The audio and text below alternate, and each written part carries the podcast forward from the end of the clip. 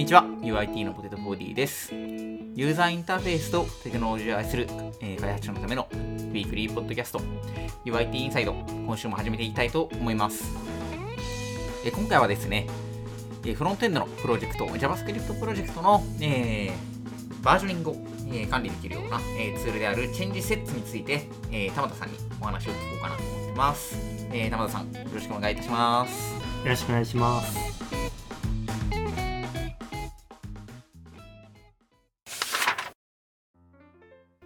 えーでは早速チェンジセッツについて話していきたいなと思うんですけどまずはチェンジセッツがどういうものかっていうのを教えていただいてもよろしいですかね？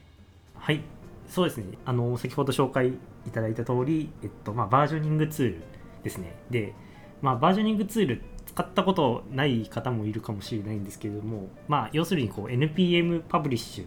とか、あと GitHub のまリリース作業とかをま自動でやってくれるツール。プラス、えっとまあバージョニングなんでパッケージのバージョンをまあ、例えば1.0.0とかそういった感じでバージョニングを上げるのをまあ自動でやってくれるツールっていうものになります。で、まあ、チェンジセットは、まあ、その中でも特徴としては多分モノレポ向けっていう言われ方がよくされてるのかなと思うので、まあ、モノレポ、まあ、要するにその複数のまあパッケージを一つのリポジトリで管理するプロジェクトに向いたツールということになります。おおなるほどなるほど。じゃあかなりちゃんとモノレポに特化しているみたいな独特の特徴がある感じなんですね。そうですね。一応あの、まあ、あのシングルリポジトリでも大丈夫とは書いてるんですけども、まあ、あのし仕組みが結構モノレポに特化してるっていう感じですね。これあれなんですね。あのリリースノートを書くっていうよりはリリースフロー全部を任せられるバージョニング全般を任せられるツールっていう風な感じなんですかねそうですね。はい。役割が、まあ、それぞれのツールによって分かれているんですけれども、まあ、チェンジセットの場合、えっと、バージョニングとリリースは一緒にやってくれるツールになりますね。で後で紹介するんですけれども、まあ、チェンジログを書いて、まあ、リリースをすると、まあ、適切なバージョンが選択されてそのバージョンで publish されてあと changelog の Markdown ファイルがま更新されるみたいなツールが、まあ、そこまで一貫してまやってくれるというツール。になります。なんか他の publish 作業とかってどういったところまでやってくれるんですかね？ああそうですね。 publish は changeset っていうファイルがありまして、まあ、それをまあ書くことによってまあ制御するんですけれどもまあ、あの どどこまでと言われると全全全部。全部って感じですね。結構なんかうちらだとあのプライベート NPM とか使ってると思うんですけどそこへのパブリッシュとかもやってくれるみたいな。あそうですそうです。あの後であの紹介しようかなと思ってたんですけど結構競合のツールと比べるとまあなんていうんですか環境依存が少ないというかまあ割とどの環境でも多くみたいなところも特徴なので例えばその、まあ、ツールによると、まあ、GitHub のアクションとかあと GitHub のボットとか一体化したプロジェクトとか、えーツールとかがあったりするんですけどもこれは結構まあ実態は完全なあのコマンドラインのツールになります。かなりじゃあ現場問わず使えるっていう強みがあって、まあ、一方でその使いたいやつはちゃんと全部入ってるみたいな。そうですそうです。なるほど。ありがとうございます。えっと、そんな、えーチェンジセットについてなんですけど、そもそも、なんかまあこういったものって結構ライブラリを管理するみたいな機会がないと、こう、使う機会が出てこないかなと思うんですけど、なんかどういったモチベーションがあって導入することになったんですか？あそうですね。そこを説明した方が良いかもしれないですね。あの今回作ろうと思ったのは、えっとまあ、UI ライブラリなんですね。で、まあ、プロジェクトが大きなプロジェクトがあって、まあ、その中で共通のコンポーネントであったり、まあ、UI をこう共通化させる必要があり、まあ、その一環で、まあ、CSS ライブラリみたいなのよりはもうちょっとこう豪華な、まあ、例えばボタンみたいな汎用のライブラリが必要だったんですね。で、まあ、それを今回作る必要があったんですけれどもそれをまあ実現するために、まあ、いろんなバージョニングツールを探していました。で、まあ、具体的な要件としては結構まあモノレポにするっていうのはまず前提だったんですね。というのもあの、まあ、UI のコンポーネントライブラリなんで、まあ、全部インストールする必要はなくて例えばこの UI とこの UI を使いたい場合はこのパッケージをインストールするみたいなそういった使い方を今回したいなと思っておりました。であとはコンポーネントをまあ更新するタイミングっていうのが、まあ、揃えられないっていう事情がありました。まあ、要するにそのあるコンポーネントを作成して、まあ、その中でなんかこう足りない機能がありましたと。で、まあ、足りない機能をコンポーネントに追加した上でこうバージョンアップさせたいんですけれども、まあ、そのコンポーネントをすでに使ってるプロジェクトがあって、まあ、そのコンポーネントバージョンを上げることによってその機能を追加していない側のプロジェクトで何か問題が発生するみたいなことも、まあ、予想されるし、まあ、そのバージョンを上げることにそれぞれ依存しているプロジェクトを全部あのリリースしないさなければいけないっていう問題もあったので要するにまあ本当にこの、まあ、パブリックな NPM パッケージをインストールするかのような、まあ、使い勝手が今回求められたところがありました。結構あれですね。こう社内ツールってそういったところこうなんでしょう簡易的なものでやりがちですけどこう本格的なやはり体験を提供する必要があったからまあちょっとツールの方もできるだけ重厚なものを求められていたっていうふうなところなんですね。そうですそうです。まああのそのプロジェクトが、まあ、結構こう知らない人が触ったりとかっていう状況も起こり得るような規模のプロジェクトだったっていうところがありましたね。だからそんな中でこうチェンジセッツにした決め手みたいなのは何かあったりするんですかね？ああそうですね。そこで言うとまあいろんなプロジェクトを探してみて一番決め手だったのは割と実績があったっていうところがもしかしたら強いのかもしれないですね。あの結構チェンジセットのリードミーに書いてあるんですけども、まあ、例えばエモーションとかアストロとかスベルトキットあたりですね、まあ、そういった結構 OSS のプロジェクトで実績があったっていうところが、まあ、今回重視したところですね。まあ、結構あのさっきの話の内容的に結構、まあ、社内 OSS といいますか割と誰でもまあ開発に参加するして、まあ、誰でも使えるようにさせる必要があるっていうところで言うとやっぱりこう OSS 的なやり方に寄せていった方が良いのかなと思い、まあ、そういったのを考えて、まあ、チェンジセットを選んだという。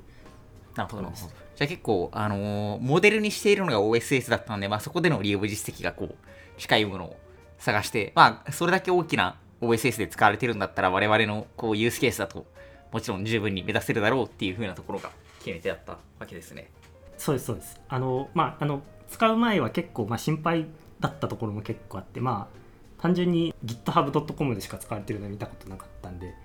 社内の GitHub でそもそも使えるのかとかやり方が噛み合うのかどうかみたいな心配はあったんですけどもまあ幸い後から気づいたんですけども環境に依存しないっていう良さがあったので、まあ、そういった面でも今回良かったなと思ってます。なるほど。確かになんか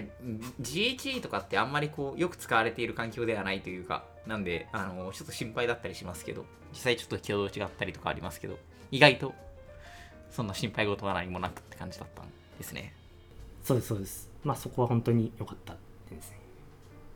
ちなみに他ツールを探してるときに結構他のなんか案も出てくるかなと思うんですけどこう他のバージョニングツールと比較してなんかこうチェンジセッツのこういうところはいいけどなんか他こういうところの魅力があって他のツール例えばこういったツールは検討しましたみたいなのってあったりしますかね？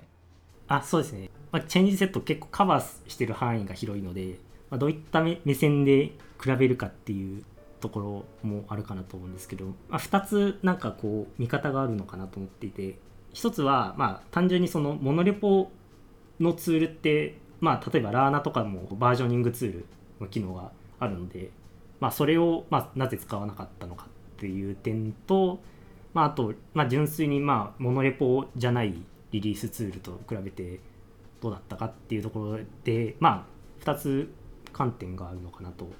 思ってまして、えー、と1つ目のモノレポ向けのバージョニングツールとして見ると結構、まあ、チェンジセットって繰り返しになっちゃうんですけど、まあ、依存があんまりないっていうところが決め手だったのかもしれないですね。まあ、モノレポって結構あんまり選択肢ないようで意外とあって NX とかターボレポとかヤーンワークスペースとか結構いろいろバラバラだったりとすると思うんですけども多分まあどれでも使えます。じゃあ本当環境を選ばないって感じなんですね。そうですそうです。まあそのプロジェクトの構成とかもあれですね。勝手にあの探してきてくれますね。チェンジセットが。で、すごいですねそれは。そうそうそうです。あの本当になんかパッケージ JSON があるところを探してでチェンジセットっていうファイルにそのチェンジログを書いていくんですけれども、まあ、そこにその、まあ、リリースしたいパッケージ名を書くみたいなことをやるんですね。でそこのファイルだけがまあ情報になるのであんまりそのモノレポの他の機能とコンフリクトするみたいなことはなさそうっていうところはありますね。カバー範囲が広いけれども、まあ、結構その他のツールとは喧嘩しないようにに作られてるってそう感じですそうですああと一点、まあ、あるとすると、まあ、チェンジセットの仕組み上結構他のモノレポだとそのパッケージ全体でバージョンを揃えるっていう機能があったりするんですけれどもチェンジセットはあれですねパッケージが独立してバージョンを上げる前提の実装になっているので、まあ、そこはあの気をつけないといけないですね。つまりあのラーナのインディペンデントモードってあるあると思うんですけども、まあ、それがまあ有効になった状態っていうのがまあデフォルトっていう感じになります。だから逆にあれですよね、こう、あの独立してる方がそれぞれ個別でバージョンを上げやすいんで、まあ、まとまってる方が全部のバージョン番号を合わせるときは合わせやすいみたいな利点ももちろんありますけど、こう分かれてる方が柔軟には設定しやすいですし、そうですなんかこう利点でもあり欠点でもあるというか、なんかこう使う人次第な感じはそこはありそうですね。そうですよねあの結構これはプロジェクトの性質次第っていうところですね。ですね。でえっとまあまあもう一つの、まあ、リリースツールとして考えるとこれも思想が分かれるところでして例えばセマンティックリリースとかrelease-it とかなんか conventional-changelog とかいっぱいあって結構まあそれぞれのプロジェクトで別々のものを使ってる感じかなと思うんですけれども Changesets の一番特徴的なのは Changesets っていうプロジェクト名で changeset というファイルが、えー、とあります。で changeset っていうファイルに全てその、ま、情報を書き込んでいくっていうのが、まあ、 Changesets のやり方ですね。で、まあ、具体的にどうやるかっていうと、まあ、 Changesets のプロジェクトを見るとあの dot changeset っていうディレクトリが、えっとあります。で、まあ、その中に、まあ、状況によると思うんですけれども、まあ、いくつか Markdown ファイルが入ってたり入ってなかったりします、まあ、その Markdown ファイルっていうのは自動的に作られるもので、まあ、自動的に作られた Markdown ファイルに今回変更したい機能とか、まあ、 changelog をそこに書いていくっていうフローを取ります。でライブラリによるんですけども Changesets の場合は手動でリリースします。で changeset publish っていうコマンドがあってそれを実行すると dot changeset の中にある Markdown ファイルを元にして、まあ、バージョンを上げたり changelog を書いたりっていう感じで動くっていう流れになっています。でこれ結構他のリリースツールと全然違うので割と特殊っぽい感じはするんですけども結構これはうまく動いてるなっていうところは今のところの印象ですね。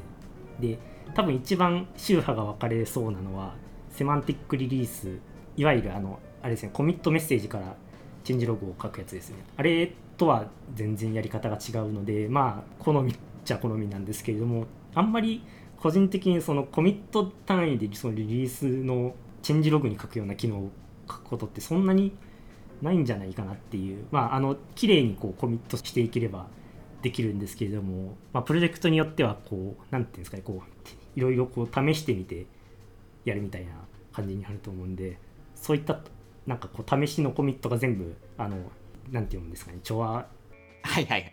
まああれですよね、あのスカッシュマージとかしてなくて普通のマージしてるプロジェクトになると結構そのゴミになるようなコミットがたくさん溜まってしまって、こう、なんか、なんかフィックスみたいなことが書いてあるような、こう絶対テンポラリーなコミットメッセージがこうリリースノートに入っちゃって、その読む側からしたら何かわからなくて、でもなんか、とはいえ、こう結構自動生成するやつとかってコミットハッシュまで一緒に書いてくれるんで、こう、邪魔だなと思って消すと、それはそれで追えなくなるみたいなのが結構あって、なんか自動生成ゆえのなんかこう、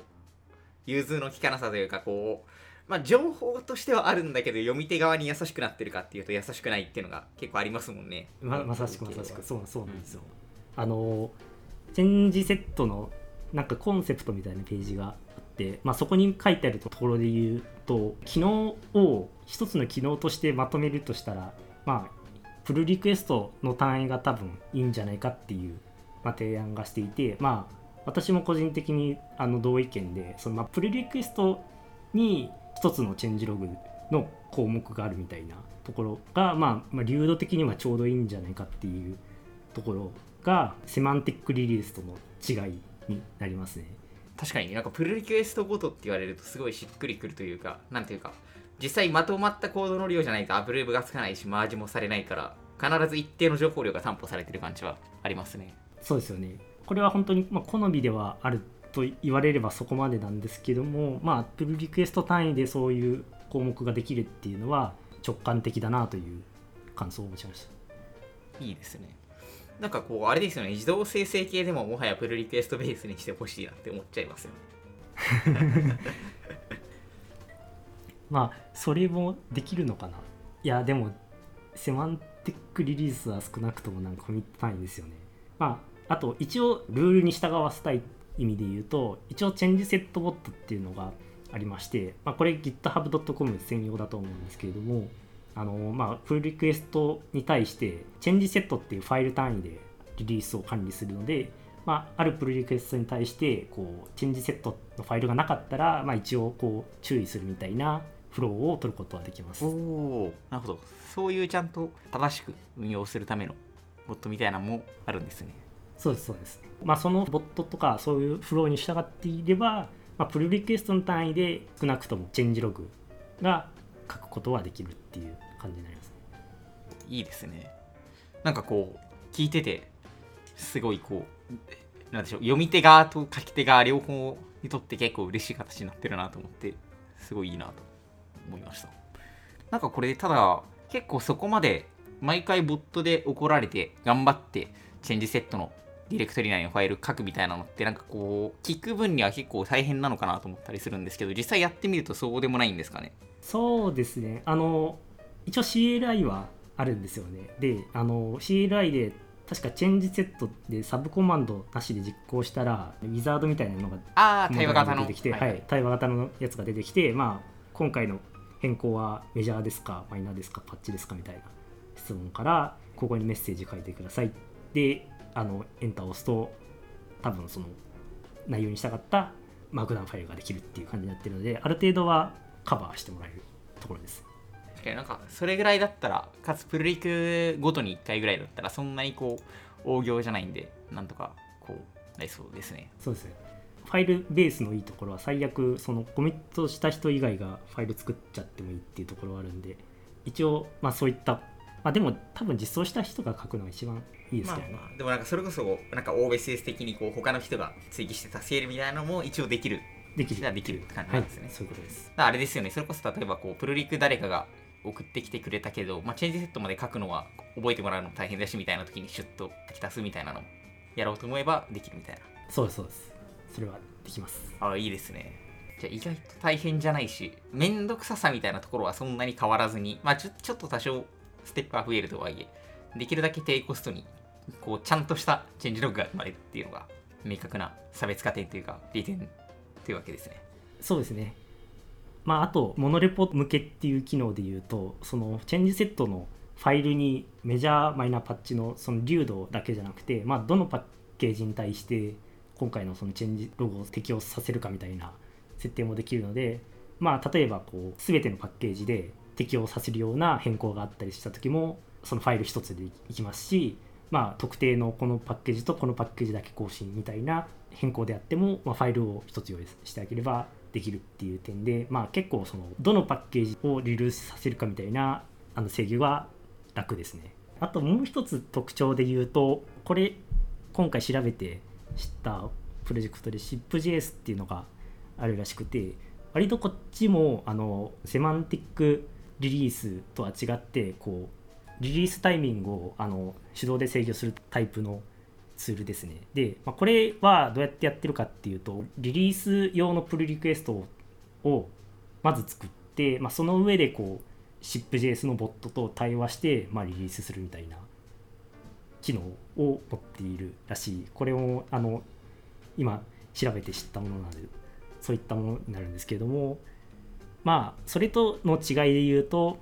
やっぱりチェンジセットは、まあ、モノリポ特化っていう利点とあとは GitHub 上のボットに依存しないっていうところもまあまあ大事なところですね。えっと、ちなみに、えっと、私のプロジェクトでは、えっとまあ、どうやってリリースしてるかっていうと、えっとまあ、社内のサークル CI がありまして、まあ、そこにマニュアルアプローバルっていう機能があります。で、まあ、CI が回った後にこう権限のある人がなんかボタンをポチッと押したらその CI が進むみたいな機能があるんですけども、まあ、そこであの制御して、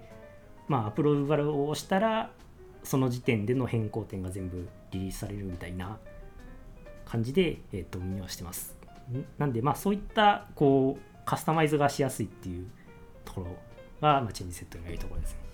じゃやっぱり柔軟性、まあ、ちょっと,、えーと、仕組みが大きいだけあって柔軟性に長けているんで、まあ、こう使いこなせるようになれさえすればやはりこう他のツールと、えー、比較するとセマンティックリリースみたいなそういったこうログ自体の品質面みたいなところもそうですしこうリリースタイミングの方でも ShipJS にと比較して柔軟であったりっていうのでこう結構上位互換とまでは言わないですけど感じになっていくわけですね。そうですそうですあの柔軟性では結構あのチェンジセットが一番優位だったというところですね。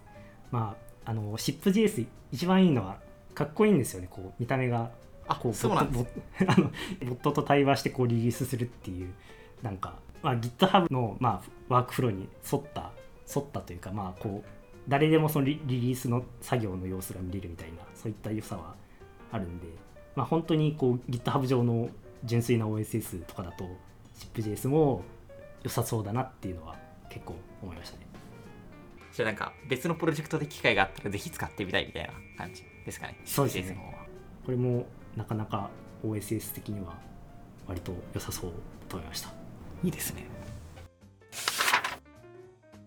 結構ここまでこうチェンジセットの良さをいっぱい語ってもらったかなと思うんですけどなんか玉田さんは次以降は結構あれですかね今回の件も含めて